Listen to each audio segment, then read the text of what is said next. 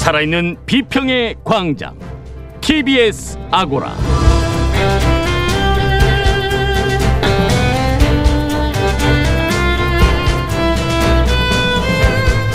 안녕하세요. TBS 아고라 송현주입니다. 오늘 미디어 브리핑과 첫 번째 광장에서는 박원순 서울시장의 실종과 죽음, 그 과정에서 드러난 우리 언론 보도의 민낯에 대해 이야기 나눠보겠습니다.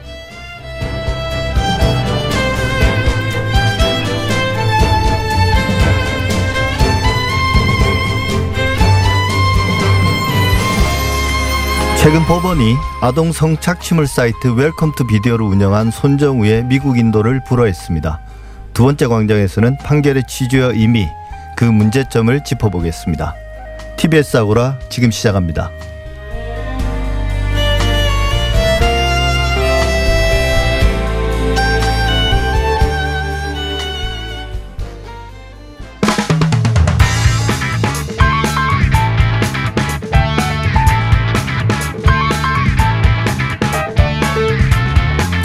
오늘 미디어 브리핑 시간이 있는 날인데요. 첫 번째 광장과 합쳐서 진행하겠습니다.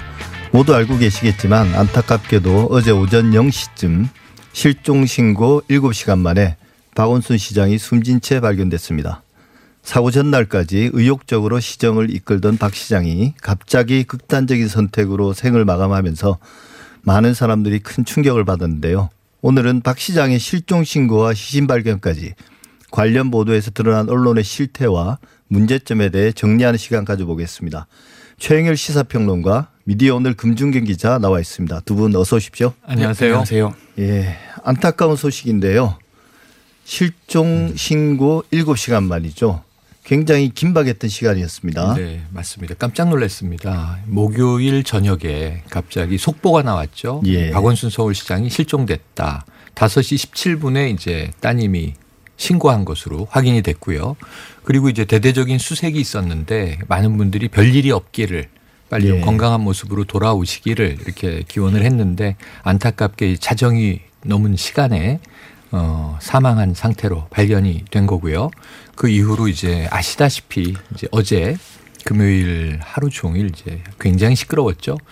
정오부터 이제 조문이 시작이 됐습니다. 예. 저도 오후에 이제 다녀왔는데, 그리고 나서 지금 이제 오늘 장례 이틀째예요. 이런 상황에서 이 문제는 실종 상태, 아직 사망이 확인되지 않은 상황부터 온갖 이제 매체들이 수많은 기사를 쏟아냈는데, 그렇죠, 오히려 기사를 보신 시민들은 훨씬 더 혼란스러우셨을 거예요. 이게 지금 무슨 일이고 어떻게 돌아가며 왜 이런 상황이 되는 건지 앞뒤를 뭐 알 수 없는 상태에서 선정적이고 극단적인 기사들이, 네, 너무나 많이 쏟아졌다. 그래서 어제 이제 요원 유서가 이제 발표가 됐는데, 지금 상주 역할을 이제 박홍근 의원이, 박원순 계로 분류가 되는 박홍근, 네, 의원이, 이 지금 가족들은 다 아프시고 뭐 아들 박주신 씨는 오늘 이제 미국에서 도착합니다. 이런 상황이다 보니까 좀 억측과 이 가짜 뉴스들을 자제해달라고 간곡하게 호소하기도 했습니다. 예, 금준경 기자. 근데 네, 뭐 취재 현장도 상당히 혼란스러웠을 것 같아요. 현장에서는 이미 그 계속 수색 중이라는데, 또 언론에서는 뭐 시신이 발견됐다는 보도가 뜨고, 맞아요, 이러니까 취재, 네, 기자들도 되게 당황했을 텐데 현장 분위기는 어땠습니까? 일단은 9일 오후 4시에서 5시경에서 그때 이제 박원순 시장의 행방불명 상태다라는 경찰 기자를 통한 보고가 일종의 지라시 형태로 계속 공유가 되던 상황이었거든요. 이제 그때부터 추정 보도가 시작이 된 건데, 예, 문제는 이런 상황에서 기자들이 실제로 상황을 판단할 수 있는 경로는 경찰밖에 없는데, 경찰 담당자 는 한정돼 있고 또 매우 바쁜 상황인데도 이제 수많은 기자들이 이제 연락을 계속 시도를 하면서 좀 관련된 취재가 이어졌던 경향이 있고, 사실 지금 말씀드린 경찰 취재가 되는 언론은 오히려 극소수였고요.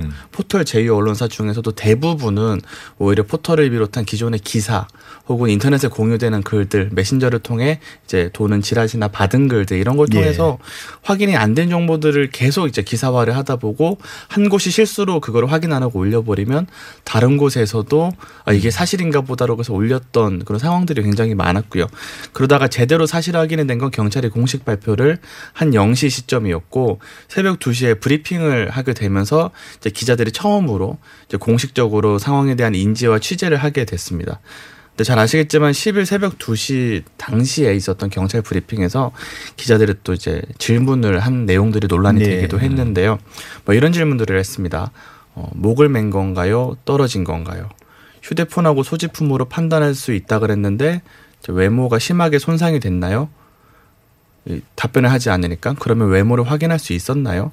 또 발견 장소는 어딘가요? 성곽 높이는 어떻게 되나요? 대략적으로 3m 이상인가요? 라는 식의 질문을 하는 모습이 이제 생중계를 통해서 이제 여과 없이 방송이 되다 보니까 이제 많은 비판을 받기도 했는데요. 민주 언론 시민연합 같은 경우에는 논평을 내고 상식 이하의 취재 태도라고 비판을 했고, 이제 이 내용들이 사실 이제 취재에 관련된 준칙들을 지키지 않는 내용들이거든요. 근데 현장 기자들을 저희가 좀 소통을 해보니까 기자들 입장에서는 아니 우리는 육하원칙에 대해서 파악이 돼야 되고 그래야 보고를 하고 기사를 쓰는데 참고할 수 있다는 입장인데, 자신들의 질문하는 모습들도 요즘은 공개가 된다는 거, 이 점을 좀 간과한 그런 좀 잘못된 보도 행태였던 것 같습니다. 예, 사실 저는 그런 질문들이 되게 좀 경악스러웠는데요. 네.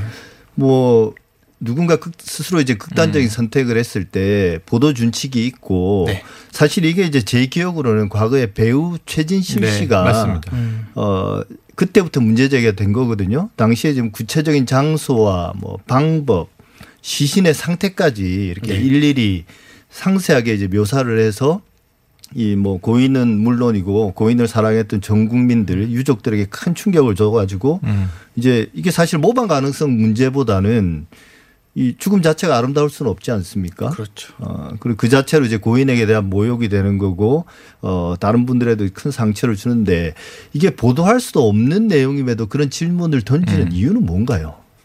일단은 기자들 입장에서는 이제 보도 준칙 같은 건 지켜야 한다고 인지하는 언론사들은 요즘은 적지 않습니다. 하지만 그건 기사 결과물에 대한 얘기고, 취재 과정에서는 어떻게든 타사보다 더 많은 정보를 또 신속하게 알아내서 이제 데스크에 보고하고, 그러니까 실제 보도 여부와 무관하게 최대한 자세하게 알아와라라는 게 지금 언론의 취재 교육 방식이었거든요. 근데 이게 지금 같은 시대에 또 부적절한 방식이라는 지적이 나옴에도 이런 관행들이 바뀌지가 않다가 지금 이런 문제로 인해서 계속 이제 화두가 되는 것 같습니다. 예, 그 처음에 이제 그런 질문들이 나왔을 때, 뭐 기자가 아니라 유튜버들이 던진 질문이다, 뭐 이런 이야기도 나왔고, 또 실제 이제 그 보수 유튜버들이 좀 상식 이하의 그런 활동들을 하지 않았습니까 이번에? 맞습니다. 특히 가장 충격적이었던 거는 어제 가로세로 연구소에서 이제 유튜브 라이브 생중계를 통해서 박원순 사망 장소 모습이라는 제목으로 인터넷 유튜브 라이브 생중계를 했습니다. 이때 10,000명이 넘는 접속자가 몰렸는데 그냥 그 인근 사고 지점 인근에 계속 돌아다니면서 이제 조롱하고 고인을 조롱하고 좀 상황에 대해서 막 설명하는 식의 콘텐츠인데, 이게 기존의 언론사 보도가 문제라고는 하지만 이런 정도까지는 사실 접근을 하지 않잖아요. 근데 이제 가로세로 연구소 같은 경우는 기존에도 계속 좀 극단적인 주장을 해오고 이제 고인에 대한 이제 조롱하는 모습들을 보여왔지만 이런 콘텐츠는 좀 기존의 콘텐츠보다 훨씬 선을 넘었다는 생각이 들고, 사실 가로세로 연구소 콘텐츠가 지금 유튜브에서 대부분의 수익 창출이 중단되는 상황이거든요. 그러니까 광고로 인한 수익이 중단된 상황인데, 그래서 대안으로 일종의 라이브 중계를 통해서 실시간 후원을 받아서 운영해서 큰 돈을 벌고 있는 걸로 계속 파악이 되거든요. 그래서 어쩌면 이제 극단적인 주장을 하는 분들, 이거 지지하는 분들, 혹은 박원순 시장을 싫어했던 분들을 최대한 끌어모아서 좀 주목을 받아서 좀 수익을 내려는 그런 일종의 비즈니스 일환으로 접근하는 거 아닌가. 그래서 저는 그런 대목을 보면서 지금 이제 뭐 유튜브는 이 언론으로 인정되진 않잖아요. 그렇죠. 또 다른 영역 1인 미디어로 지금 각광을 받고 있는데 장점도 있지만 이런 어제 같은 모습에서 아주 심각한 폐해를 느끼게 되는데, 이것도 처벌 기준이 필요하다. 도를 넘어서는 경우에는 이거 어떻게 해야 하느냐. 물론 이제 그 자체로도 이 어제 그 장면은 이 변호사들의 이야기를 들어보면 사자 명예훼손에 해당할 수 있다. 이런 이야기들을 하고 있는데, 이거는 이제 또 뭐 고소 고발과 이제 법적 이제 지난한 재판 과정을 거쳐야 되는 거니까 이것을 그럼 준 미디어로 봐야 하는데 만 명이 본다고 하면요. 일반 웬만한 방송 프로그램보다 동시간 그렇죠. 시청자가 더 많은 겁니다. 예. 그런데 아까 말씀하신 대로 여긴 또 상업적 목적이 있어요. 네. 슈퍼챗을 통해서 그 실시간 이 후원금들을 받아내는 방식이거든요. 그러니까 이 사실은 점점 더 선정적이 될 수밖에 없고 자극적인 이제 경쟁을 하게 되는데 물론 이제 가로세로 연구소는 그 중에서도 좀 이제 아주 유별나기도 합니다만 근데 여기에 대해서는 우리 사회에서 처벌 기준이 없다. 소수가 열광하는 콘텐츠지만 다수가 눈살을 찌푸리거나 정말 이건 심각하다라고 생각을 한다면 그 특정한 사회적 기준에서 거기에 대해서는 제재를 가할 방법은 분명히 있어야 한다. 그렇지 않으면 저는 이 유튜브가 미디어 전체를 우리가 흔히 그레시안 법칙 얘기하잖아요. 예. 약화가 양화를 구축하게 되는 현상을 일으킬 거고 결국은 아까 기자들의 이제 태도 네. 이게 옳으냐 그르냐를 떠나서 왜 이렇게 됐는가를 보면 기성 미디어들도요. 결국은 뭐 다 우리가 뭐 보수 언론, 뭐 진보 언론 얘기하지만 그건 하나의 이제 성향을 지칭할 때 얘기하는 거고 내막을 들어가 보면 결국은 다 상업 미디어예요. 그럼 무슨 경쟁을 하냐면 트래픽 경쟁을 하잖아요. 누구의 기사가 더. 그래서 결국은 그런 거 왜 물어보느냐. 저는 단독 붙이려고 그러는 거라고 봅니다. 결국은 하나라도 더 남들보다 얻어내서 그 단독이라는 태그를 붙임으로써 더 이제 트래픽을 끌어내려고 하는 그러니까 이게 우리 미디어가 너무 잘못 가고 있다라는 이제 좀 근본적인 문제인데 이번 기회에 그것도 한번 각성을 했으면 하는 생각이 계속 드네요. 예. 그 실종 신고부터 한 7시간에 걸친 그 혼란, 네. 오보와 뭐 이런 것들은 이제 시신이 발견되고 서울경찰청에서 이제 공식 브리핑을 하면서 마무리가 됐습니다. 네. 근데 이제 남은 논란 점점 더 커지고 네. 있는 거 결국은 네. 왜 박 시장이 그런 선택을 했느냐. 그렇죠. 이게 이제 그 뭐 실종된 상태 그 와중에 한 언론사가 어떤 그 여비서의 고소 사건, 네네. 종로 경찰서에 이제 그 접수됐다는 것까지 확인이 됐고요. 그게 이제 성추행과 관련됐다. 이게 이제 보도가 되면서 관련 보도들이 또 확 쏟아졌지 않습니까? 이 문제는 어떻게 정리돼야 되는 걸까요? 우선 그것을 이제 언론 차원에서 다뤄본다면 우선 여비서라고 쓰는 것은 자제합니다. 예. 전직 비서 이렇게 쓰고 이 여성일 가능성이 높고 사실 여성이죠.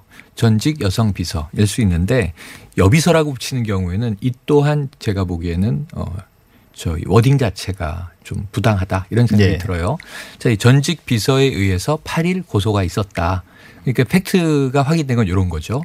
이 변호사를 대동하고 경찰서에 가서 2017년부터 이제 3년 가까운 기간 동안 여러 차례 이 박 시장으로부터 성추행을 당했다.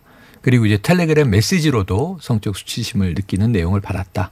이것을 증거로 함께 제출하면서 이게 뭐 사안이 중대하다 보니 이례적으로 고소를 함과 동시에 이제 진술을 받았다는 거예요. 그날 밤에. 예. 그리고 이제 다음 날 9일 이 박 시장이 오전에 자택을 나서서 성곽길을 오르게 되는데 이 두 가지 사이의 연관성에 대해서 연관성이 있을 가능성이 있죠. 분명히. 전 이게 나중에 다뤄지고 잘 아주 이 좀 가능한 한 정확하게 정리될 필요가 있다고 봅니다. 그런데 예. 문제는 아까 말씀하신 이 사망 여부에 대한 취재 경쟁에서 넘어가서 그렇죠. 이제 사망의 이유에 대한 추측 보도들이 나오는데 이 또한 눈을 뜨고 보기 어려운 내용들이 그렇죠. 너무 많다는 겁니다. 예, 금준경 기자 제가 궁금한 거는 네. 지금 뭐 SNS나 이런데 그 구체적인 내용에 대한 네. 그 고소장 내용에 대한 그 이 고소장이 공식적으로 유포된 건 아니잖아요. 네, 경찰에서 배포한 것도 아니고. 맞습니다. 근데 그 돈은 뭐 고소장 내용이라는 게 사실인가요? 아니면 그것도 지라신가요?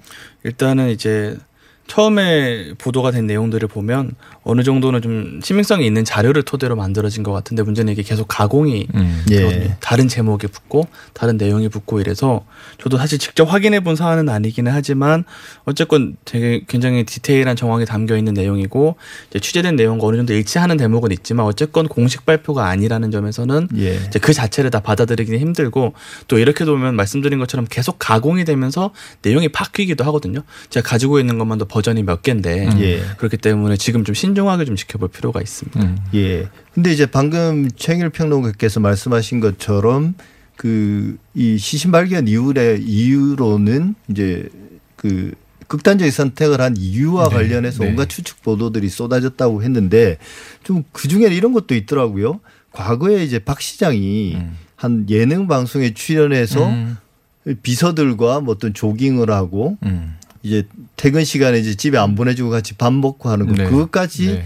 연결시켜서 설명을 하더라고요. 네, 그게 뭐 이제 일종의 갑질이다. 예. 그러니까 아주 작은 사례들, 과거 자료를요 한 공인, 뭐 서울시장 정도 되고 이제 굉장히 수십 년간 이 아주 역동적인 사회 활동을 했던 사람을 뒤지면 예. 박 시장만 해도 선거를 몇 번 치렀으며 그러면 이제 예능 방송도 나왔고요. 또 토크 프로그램도 나왔고요. 언론에는 훨씬 더 많이 나왔고 저는 이 사망하기 사흘 전에도 방송국에서 뵀어요. 뭐 전혀 조짐을 느낄 수 없는 지금 부동산 문제에 대해서 서울시의 정책을 막 피력하는 이야기를 했는데 이걸 다 훑다가 약간 특이한 자료를 보면 이 기자의 상상력과 매칭이 돼서 창작이 된단 말이죠. 예. 근데 문제는 이건 그냥 나의 추측이다라고 해버리면은 뭐 이런 이제 하나의 자료, 팩트가 있었는데 이것을 내가 추정컨대 이렇게 하면 스토리텔링이 돼버리거든요. 그렇죠. 그럼 이런 것들은 버전이 뭐 무한반복이 될 수 있는 거잖아요. 근데 지금 시점에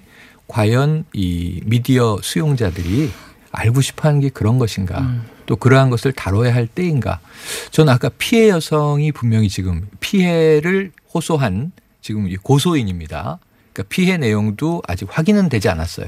그러니까 이걸 단정짓기는 어려워요. 예. 하지만 피해를 당했을 것으로 추정을 하고 이분도 보호를 받아야 되고 지금 이 박 시장의 가족도 보호를 받아야 되는 상황이에요. 예. 왜냐하면 팩트를 우리가 모르기 때문에 그래서 많은 분들이 지금 5일장이 가당하냐 지금 국민청원 올라와서 30명 이상이 여기에 동의하고 있거든요. 예, 그와 관련해서 제가 좀 여쭤보고 네. 싶은 게 사실 이제 그 지금 뭐 야당 내에서도 네.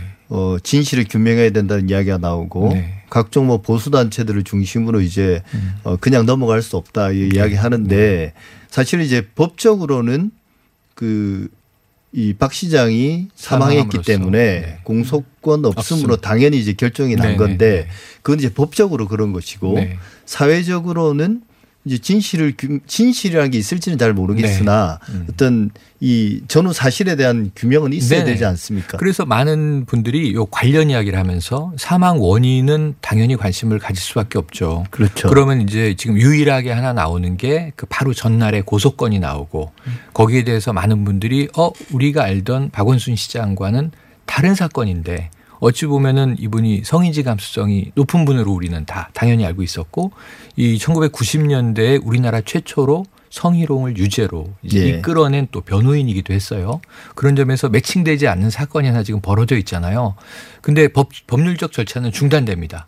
만에 하나 지금 소환된 적도 없지만 피의자 신분이 된다 하더라도 지금 피의자가 존재하지 않기 때문에 말씀하신 대로 법적으로는 공소권 없음이에요. 다만 고소가 들어왔기 때문에 경찰 차원에서는 진상을 조사해서 브리핑은 할 거예요. 예. 그러고 공소권 없음으로 결정했다. 이게 결론이고.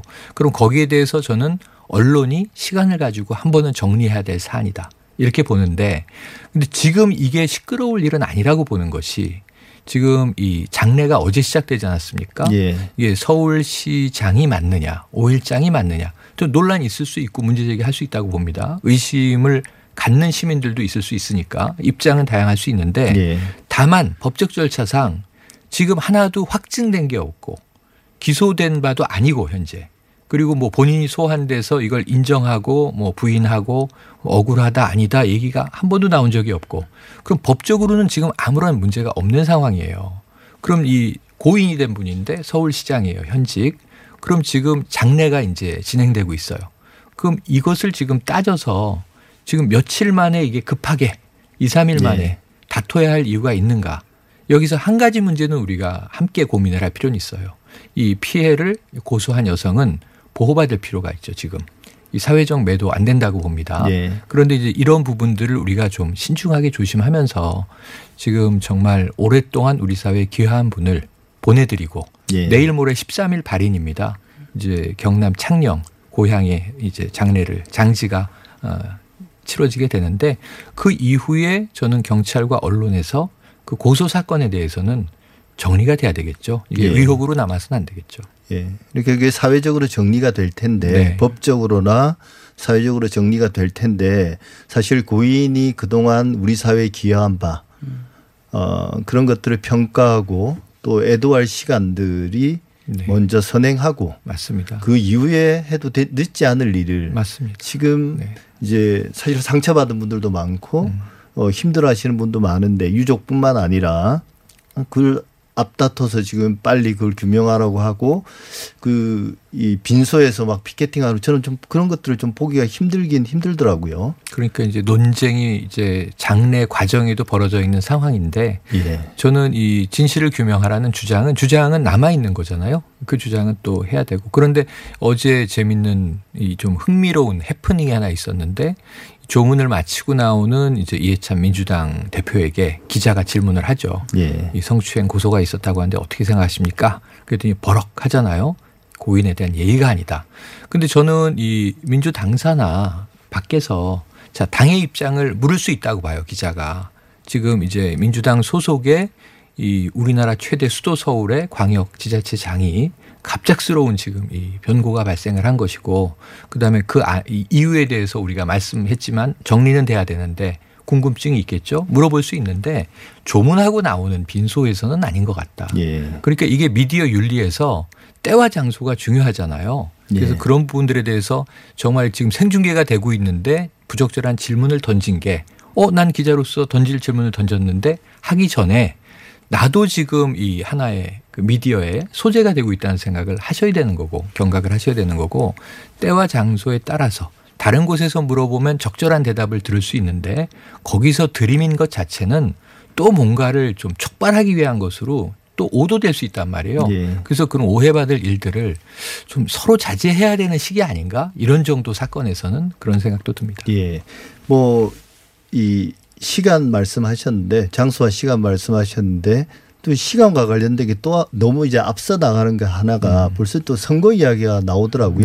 금준경 기자 그 관련해서 보도들이 제법 나왔던 것 같은데요. 네 맞습니다. 아무래도 미래통합당이나 김종인 측에서 이제 선거 관련된 이슈를 좀 얘기를 하다 보니까 이거 관련된 보도 그리고 이제 특정 사안이 있으면 언론사는 부서별로 분담을 합니다. 정치부는 당연히 선거에 미치는 영향과 파장을 분석하려고 할 거고 이제 각 부서에 맞게 이렇게 취재를 하는데 문제는 이 과정에서 예전에 세월호 참사 직후에도 이제 보험금을 보도한 언론사들이 있었잖아요. 그렇죠. 이게 때와 장소에 적절하냐라는 지적을 받았는데 이번에도 역시 이제 당장 선거를 얘기를 하면 정략적인 접근이 되는 것 같고 마치 거기에 따른 유불리가 일종의 게임처럼 다뤄질 만한 소지가 있거든요.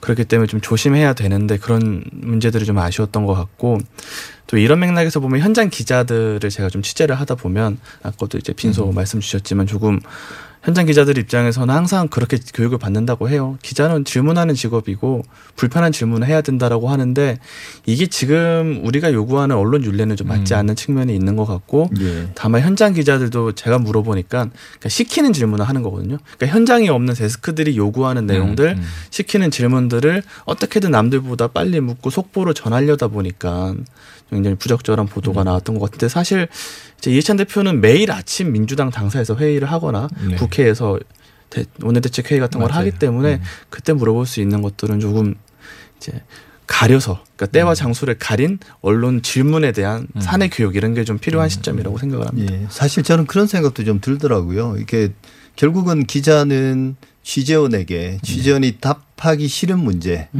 불편한 질문들을 계속하게 되는 거고 또 취재원은 그런 질문에 대해서 가급적이면 자기에게 불리하거나 이런 것들은 숨기고 싶거나 말하고 싶지 않은 건데 그래서 이제 이 갈등은 생기기 마련인데 그렇죠. 이걸 또 들춰내가지고 또 기사화하는 게 더 문제인 것 같아요. 그런 면도 있습니다. 그런 일이 늘 발생하는 거니까 그냥 그러려니 하고 좀 덮어도 되는 거고 뭐 신경전이 있고 버럭할 수도 있고 기자도 좀 그런 반응에 대해서 항의할 수도 있고 그런 것들을 좀 자연스러운 일부분으로 취재 과정의 일부분으로 이해를 하면 되는데 그걸로 계속 기사를 만드는 것 같아요. 그러니까 그 기자를 비판하는 기사가 나오고 그렇죠. 기자를 옹호하는 기사가 네, 뭐 나오고 누가 잘못했는지 네. 시시비비를 따지고 그러니까 끊임없이 이제 무한 이제 경쟁이 막 네. 돌아가는데 이게 르메디에이션이라고 그래서 이제 매개 재매개가 계속 일어나서 네. 소스를 뽑아내는데 사실 이걸 나중에 쭉 따라가다 보면 아주 비생산적인 보도가 한 무더기 쌓이게 되는 일이 벌어지죠. 예. 이게 이제 서울시 입장에서는 어떻게 수습이 될까요?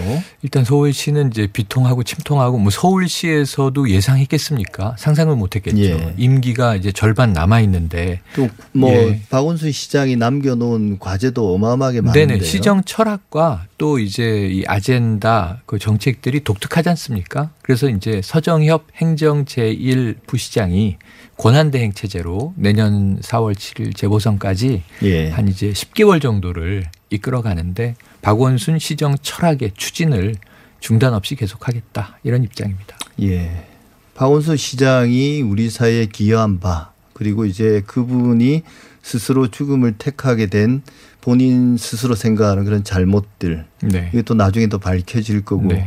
하지만 지금은 말씀하신 것처럼 좀 차분하게 때를 기다리는 게 필요하지 않을까 그런 네. 생각이 우선 듭니다. 잘 보내드리고 그다음에 예. 또 이 비어있는 퍼즐을 다 맞춰서 예. 한 사람 사회적인 영향을 크게 끼친 사람의 공과를 시간을 두고 평가해야죠. 예. 지금까지 금준경 기자 그리고 최영일 시사평론가와 함께했습니다. 오늘 말씀 감사드립니다. 고맙습니다. 감사합니다.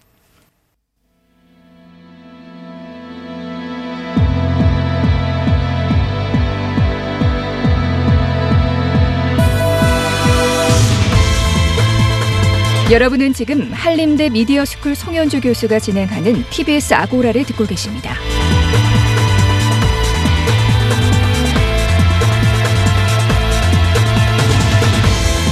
이슈의 논점과 사실관계를 짚어보는 두 번째 광장 시간입니다.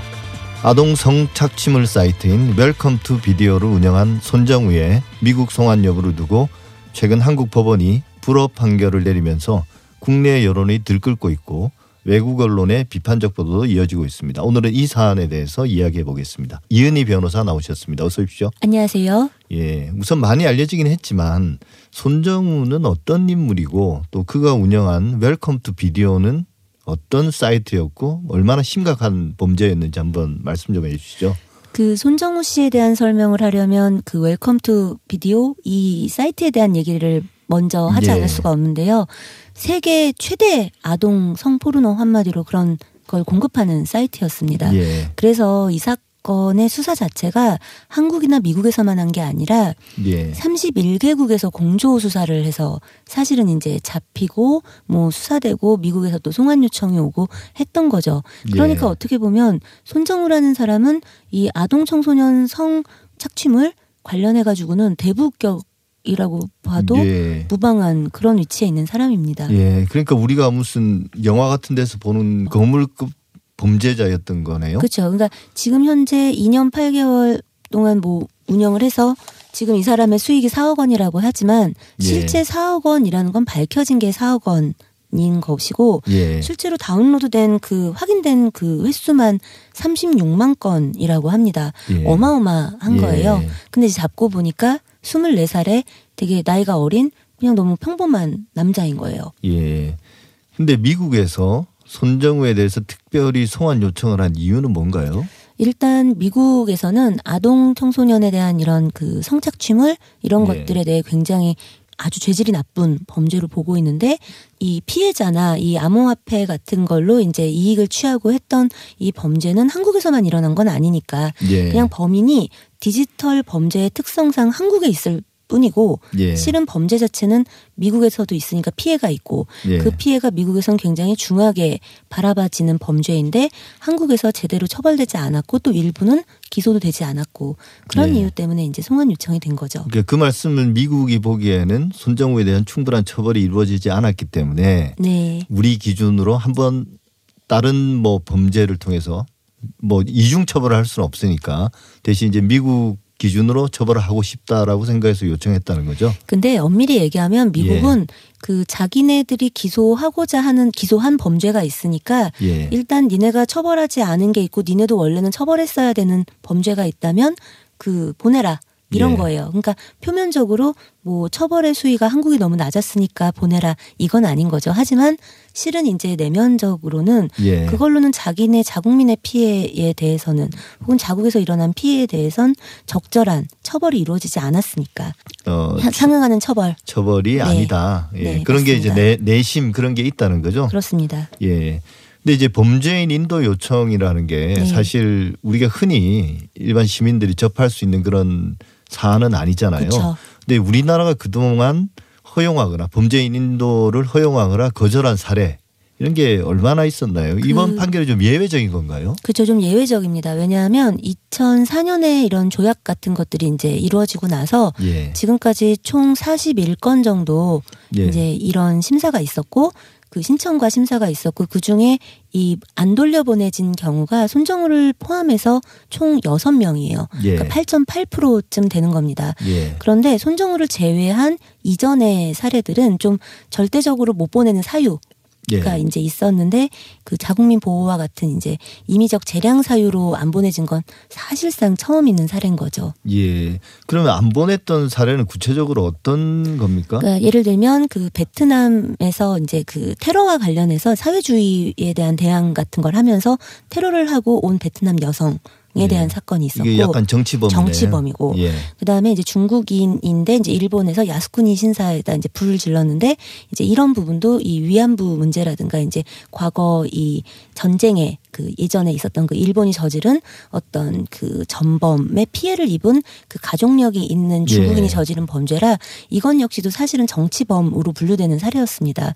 그 외에는 호주에서 있었던 공동상해건에 이제 연루되었던 3명인데 이 건은 시효가 지난 데다가 그 사실은 이게 범죄인지에 대한 상당성 소명이 부족해서 좀 절대적 반려사유에 해당하는 경우였습니다. 그러니까 범죄가 심각하지도 않고 그다음에 이게 범죄인지 아닌지도 확실하지 않기 때문에 이제 인도를 거부. 호주 사례는 그랬습니다.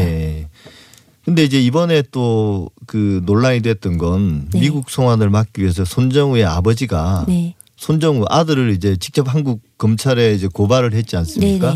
그래서 이제 그 추가적인 범죄 사실에 대해서 검찰이 수사할 거기 때문에 미국으로 돌려보내서는 안 된다 이 논리를 세웠는데요. 이게 미국에서 사실. 이 손정우가 재판을 받았으면 어느 정도 처벌을 받을 수 있는 겁니까? 미국에서 재판을 받았다면 그 15년에서 20년 정도 형이 나올 만한 이제 그런 사례예요. 그런데 우리는 이 관련해서 설사 기소가 돼서 재판을 받았어도 그 최대 받을 수 있는 형량이 5년 그리고 뭐 3천만 원 미만의 벌금 정도가 되는 겁니다. 근데 문제는 수사하고 나서 그 우리 검찰은 기소하지 않았어요. 그러니까 사실상 현재 경찰은 이 부분에 대해서 언론에서 많이 이제 질의를 이번에 했겠죠. 수사할 거냐. 근데 경찰은 좀 난감해하고 우리는 그때 다 했는데 뭘 더 하라는 거지? 뭐 이런 입장이고 검찰은 고발받은 건에 대해서 수사를 할 수는 있겠지만 그 수사가 얼마나 다시 하는 수사인데 그때도 기소하지 않았는데 뭐가 얼마나 실효성이 있을지에 대해서는 좀 의문입니다. 오늘 주요하게 이야기해야 될 부분인데요. 이번 판결에 대해서 이제 여론이 되게 부정적이고 그러니까 이번 판결에서 핵심적인 이유는 뭡니까? 송환을 불허한. 일단 결정문에 나오는 그 불허의 사유는 크게 3가지 정도로 요약이 되는 것 같습니다. 그 형사 범죄 이런 유사한 형사 범죄에 대한 예방과 억제 효과를 위해서는 그 한국에서 조사하고 뭐 처벌되어야 한다. 그리고 디지털 범죄이기 때문에 사실상 미국에 암호화폐 교환소가 있다 하더라도 꼭 거기서 뭐 수사해야 될 필요가 있는 게 아니지 않냐. 그리고 또 하나는 이 피해자가 한국에도 있으니 여기서 이제 뭐 이런 다운로드를 받았거나 가담되어 있는 그런 사람들 조사를 뭐 해서 피해자를 뭐 구제하고 뭐 이렇게 하려면 한국에서 조사를 해야 되지 않겠냐. 뭐 이런 이제 크게 3가지 이유로 이제 보여집니다. 그리고 사실 이거를 결정하면서 판사님도 고민은 많았겠죠. 그리고 뭐 헌법상 법관의 독립이라는 게 있으니까 그 부분 자체를 뭐라고 해야 되는지는 잘 모르겠지만 이 결정문에 나와 있는 내용이 갖는 모순이 있습니다. 예. 왜냐하면 우선 디지털 범죄라 미국에 보내야 될 이유가 없다라고 얘기하지만 한국에서도 수사를 할 수가 있고 그러니까 미국에서도 수사할 수 있고 전 세계 어디서든 수사는 할 수 있는 거예요. 예. 그러니까 그 말을 뒤집어 보면 한국에서 굳이 수사를 해야 될 특별한 이유가 없어요. 그리고 피해자나 이제 다른 여죄를 뭐 밝혀가는 어떤 과정의 부분도 사실 디지털 범죄잖아요. 예. 그러니까 이게 손정우가 무슨 가담자의 다운로드를 받은 사람들의 리스트를 갖고 있는 게 아니에요. 그리고 뭐 오프라인 상에서 만나가지고 뭐 어떻게 접촉을 하고 어떻게 받고 이런 게 아니라 테크니컬한 문제입니다. 그러니까 이 조사를 한국에서 했는데 뭔가 제대로 지금까지 수사가 안 됐다면 예. 오히려 미국에서 수사해서 그 자료를 받아보면 되는 거예요. 통번역해서 예. 보면 되지 뭐. 이런 측면과 함께 실제로 한국에서 처벌할 수 있었지만 처벌이 되지 않았는데 예. 결국은 이런 범죄를 저지르면 어딘가에서 끝까지 추적해서 처벌된다라는 걸 보여주는 사례를 만든다면 오히려 이런 범죄가 갖는 특성상 예방과 억제 효과도 실은 보냈을 때 더 극대화되는 거거든요.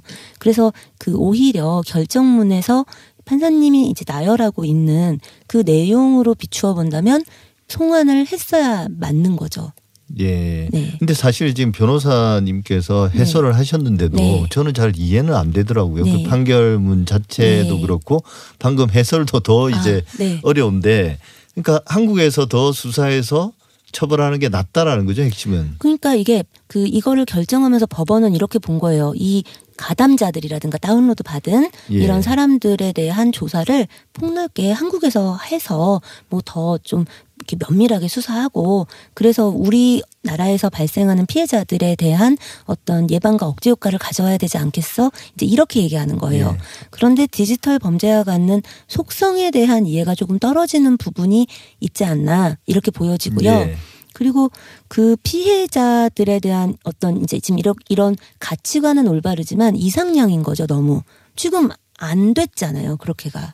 그런데다가 여죄를 캐면서 부르면 만약에 지금 손정우에 대해선 이미 지금 미국에서 보내달라고 했던 범죄에 대해선 기소를 하지 않았어요. 예. 그러면 이 가담자에 대한 수사를 하면서 부를 때 손정우의 신분은 참고인인데 예. 참고인의 수사협조는 그 강제사항이 아닙니다. 예. 그래서 이제 그런 수사 일선에서의 어떤 발생할 수 있는 어려움, 고충, 사실상 불가능한 부분 같은 것들에 대한 네. 그 이해도가 너무 떨어지는 결정문이었던 그러니까 사실상 손정우 입장에서는 네. 그렇게 사회적 주목을 받았고 네. 비난을 받았는데 이미 형기도 채웠으면 네. 잠적할 것 같은데요. 지금 같은 뭐 사회생활이 되는 것도 아니고 그죠? 미국으로 만약에 보내지는 상황이 만약에 이렇게 좀 현실 가능하게 막 가고 있었다면 잠적했을 가능성도 사실 있는 상황인 거죠. 예. 그런데다가 한국에서 그냥 처벌받는 걸 원할 수도 있어요. 예를 들면. 왜냐하면 예. 만약에 그럴 가능성은 너무 낮지만 미국에서나 다른 또 나라에서 송환 요청 또 올 수도 있는 거잖아요. 그러니까 뭐 유럽의 어떤 그렇죠. 0%는 아닌 거예요. 예. 그러면 그걸 생각한다면 그냥 한국에서 재판받아서 뭐 대충 1년에서 3년쯤 보통 나오지 않겠어? 뭐 이런 생각하면서 예. 한국에서 처벌받길 희망할 수도 있죠. 범죄 수익 은닉죄에 대한 네. 처벌 말씀하시는 그렇습니다. 거죠? 네. 예.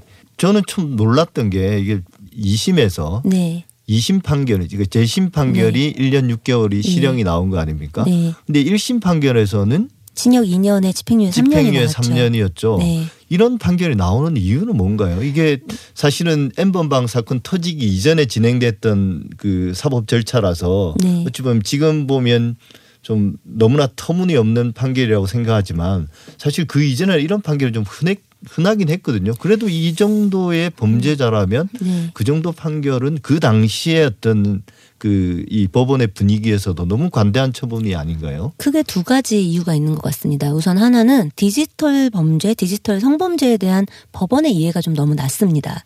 왜냐하면 예. 이 피해를 그냥 잡범처럼 보는 거예요. 이 디지털 가해 행위 같은 것들을. 근데 오히려 오프라인에서 일어나는 명예훼손, 모욕 혹은 뭐 이제 사진 같은 게 뭐 나돌았어 이 피해보다 실은 이 디지털에서 일어나는 범죄 피해는 피해자에겐 인생을 바꿔놓는 피해거든요. 예. 근데 이제 그런 부분에 대해서 좀 이해도가 낮은 거죠. 그래서 그동안 양형의 어떤 기준도 많이 낮았어요. 근데 또 하나의 문제는 디지털 성범죄만이 아니라 성범죄 전반에 대한 양형의 이해도가 떨어집니다. 지금도 보면 이번에 1년 6개월로 2심에서 감형하면서 사유가 부양가족이 생겼다. 결혼해서. 그리고 뭐 반성문을 500장 썼다. 뭐 이런 거 있잖아요. 예. 이게 생계가 뭐 곤란하거나 이래서 뭐 절도를 저질렀다든가 예.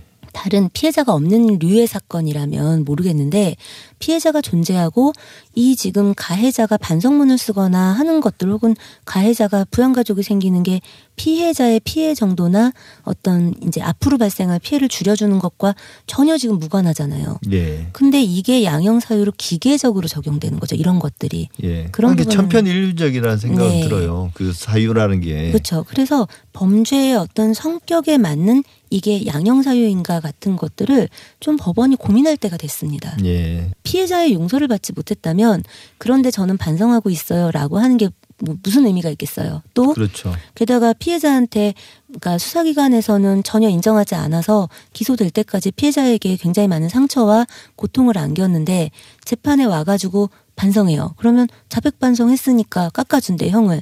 이런 것들이 피해자들에겐 어떤 의미로 다가올지 사회에 어떤 목소리가 될지 법원이 고민해야 합니다. 예, 우리가 지난해 n번방 네. 사건 이후로 좀 성범죄에 대한 전국민적인 경각심도 네. 되게 높아지고 분노도 들끓고 네. 그래서 그게 확실히 바뀐 것 같은데 법원이나 검찰은 좀 어떤가요? 실제로 지금 많은 시간이 흘렀는데 실질적으로 이제 그 판사들이나 검사들이 이런 범죄에 대해서 조금 더 뭐랄까 엄격해지고 이게 엄격했다기보다는 좀 정상이 됐나요? 너무 관대했는데 그동안은. 사실 법원에서 어떤 결과물을 받아볼 수가 아직 없는 시점이잖아요. 네. 그러니까 법원이 어떠하다라고 말하기는 좀 어렵고 법원이 노력은 하고 있죠. 그러니까 뭔가 교육이라든가 내부에서 뭐 세미나라든가 이런 것들을 계속 하시는 것 같고 네.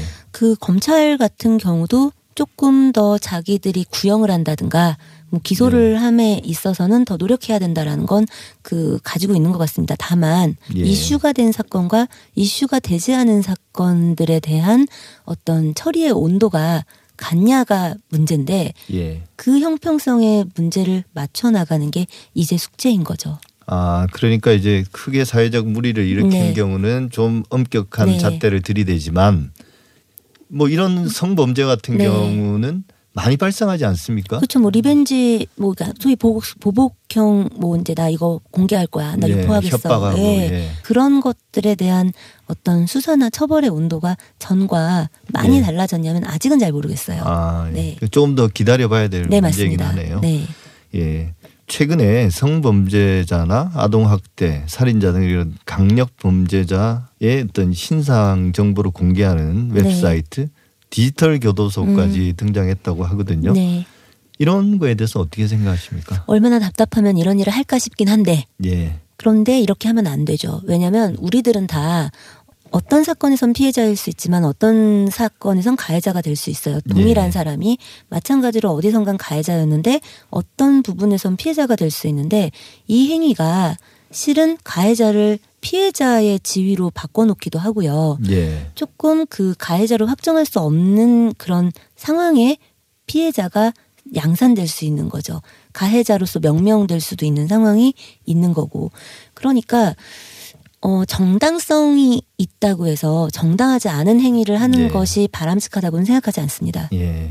이런 모든 분란들이 결국은 제가 볼 때는 범죄, 특히 성범죄에 대한 판결이 그동안 너무 관대했고 네. 여기에 대해서 이제 불신과 불만들이 표출해서 이런 좀 왜곡된 형식으로 나오는 게 아닌가 그런 생각이 듭니다. 그리고 한마디를 꼭 하고 싶어요. 왜냐하면 이런 얘기가 나오면 법원에 대한 비판만 하는데 저는 법원과 수사기관을 같이 봐야 된다고 생각해요. 예. 왜냐하면 기소를 해줘야 일단 판단을 할 거 아니에요. 예. 그런데 그 이번에도 보면은 이 손정우 사건도 실제로 뭐 그중에 기소를 한 건 몇십 건에 불과했단 말이에요. 예.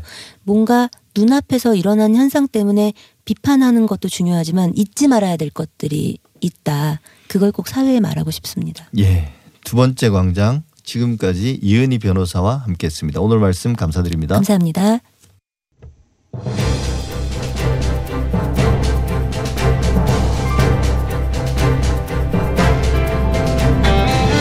앞서 말씀드린 것처럼 박원순 시장의 공과 간은 시간을 두고 정리가 될 것입니다. 또 사람들은 자신만의 방식으로 인권 변호사, 시민운동가, 또 서울시장으로 박원순을 기억할 것입니다. 그를 좋아했건 싫어했건 말입니다. 제게 가장 강렬하게 남아있는 박원순의 이미지는 서울시장 출마를 위해 백두대간 종주를 중단하고 서울로 돌아왔던 수염이 덥수룩했던 그의 모습입니다. TBS 아고라 오늘 준비한 내용은 여기까지입니다. 저는 다음 주 토요일 오전 8시 6분에 다시 찾아뵙겠습니다. 감사합니다.